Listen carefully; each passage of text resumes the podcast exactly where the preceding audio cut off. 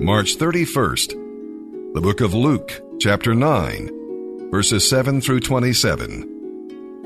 When reports of Jesus' miracles reached Herod Antipas, he was worried and puzzled because some were saying, This is John the Baptist come back to life again. Others were saying, It is Elijah or some other ancient prophet risen from the dead.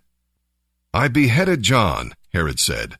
So who is this man about whom I hear such strange stories? And he tried to see him. When the apostles returned, they told Jesus everything they had done. Then he slipped quietly away with them toward the town of Bethsaida. But the crowds found out where he was going, and they followed him. And he welcomed them, teaching them about the kingdom of God, and curing those who were ill. Late in the afternoon, the twelve disciples came to him and said, Send the crowds away to the nearby villages and farms, so they can find food and lodging for the night. There is nothing to eat here in this deserted place. But Jesus said, You feed them. Impossible, they protested. We have only five loaves of bread and two fish. Or are you expecting us to go and buy enough food for this whole crowd? For there were about five thousand men there. Just tell them to sit down on the ground in groups of about fifty each. Jesus replied. So the people all sat down. Jesus took the five loaves and two fish, looked up toward heaven, and asked God's blessing on the food. Breaking the loaves into pieces, he kept giving the bread and fish to the disciples to give to the people. They all ate as much as they wanted, and they picked up twelve baskets of leftovers. One day, as Jesus was alone, praying, he came over to his disciples and asked them, Who do people say I am? Well, they replied, some say John the Baptist, some say Elijah, and others say, You are one of the other ancient prophets risen from the dead. Then he asked them, Who do you say I am? Peter replied, You are the Messiah, sent from God. Jesus warned them not to tell anyone about this. For I, the Son of Man, must suffer many terrible things, he said. I will be rejected by the leaders, the leading priests, and the teachers of religious law. I will be killed, but three days later I will be raised from the dead. Then he said to the crowd, If any of you wants to be my follower, you must put aside your selfish ambition, shoulder your cross daily, and follow me. If you try to keep your life for yourself, you will lose it. But if you give up your life for me, you will find true life. And how do you benefit if you gain the whole world, but lose or forfeit your own soul in the process? If a person is ashamed of me and my message, I, the Son of Man, will be ashamed of that person when I return in my glory and in the glory of the Father and the holy angels. And I assure you that some of you standing here right now will not die before you see the kingdom of God.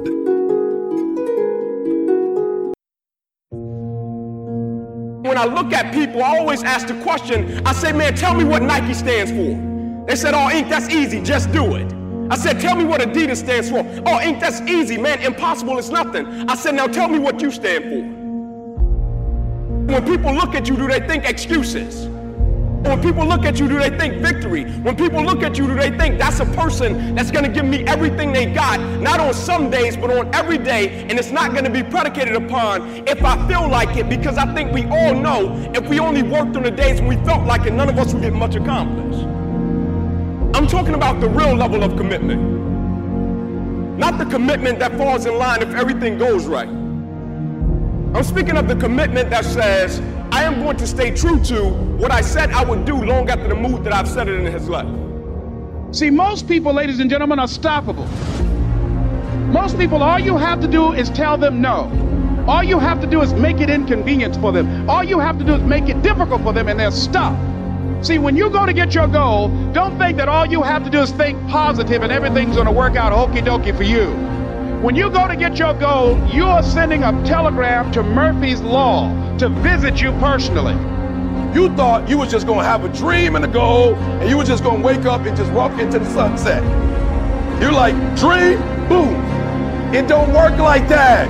You have a dream, and then life punks you. Life punks you and say, do you really want this? You gonna lose friends. Do you really want this? Do you really want this? Cousins gonna abandon you. People that you used to be like this with gonna think you bougie, don't wanna deal with you.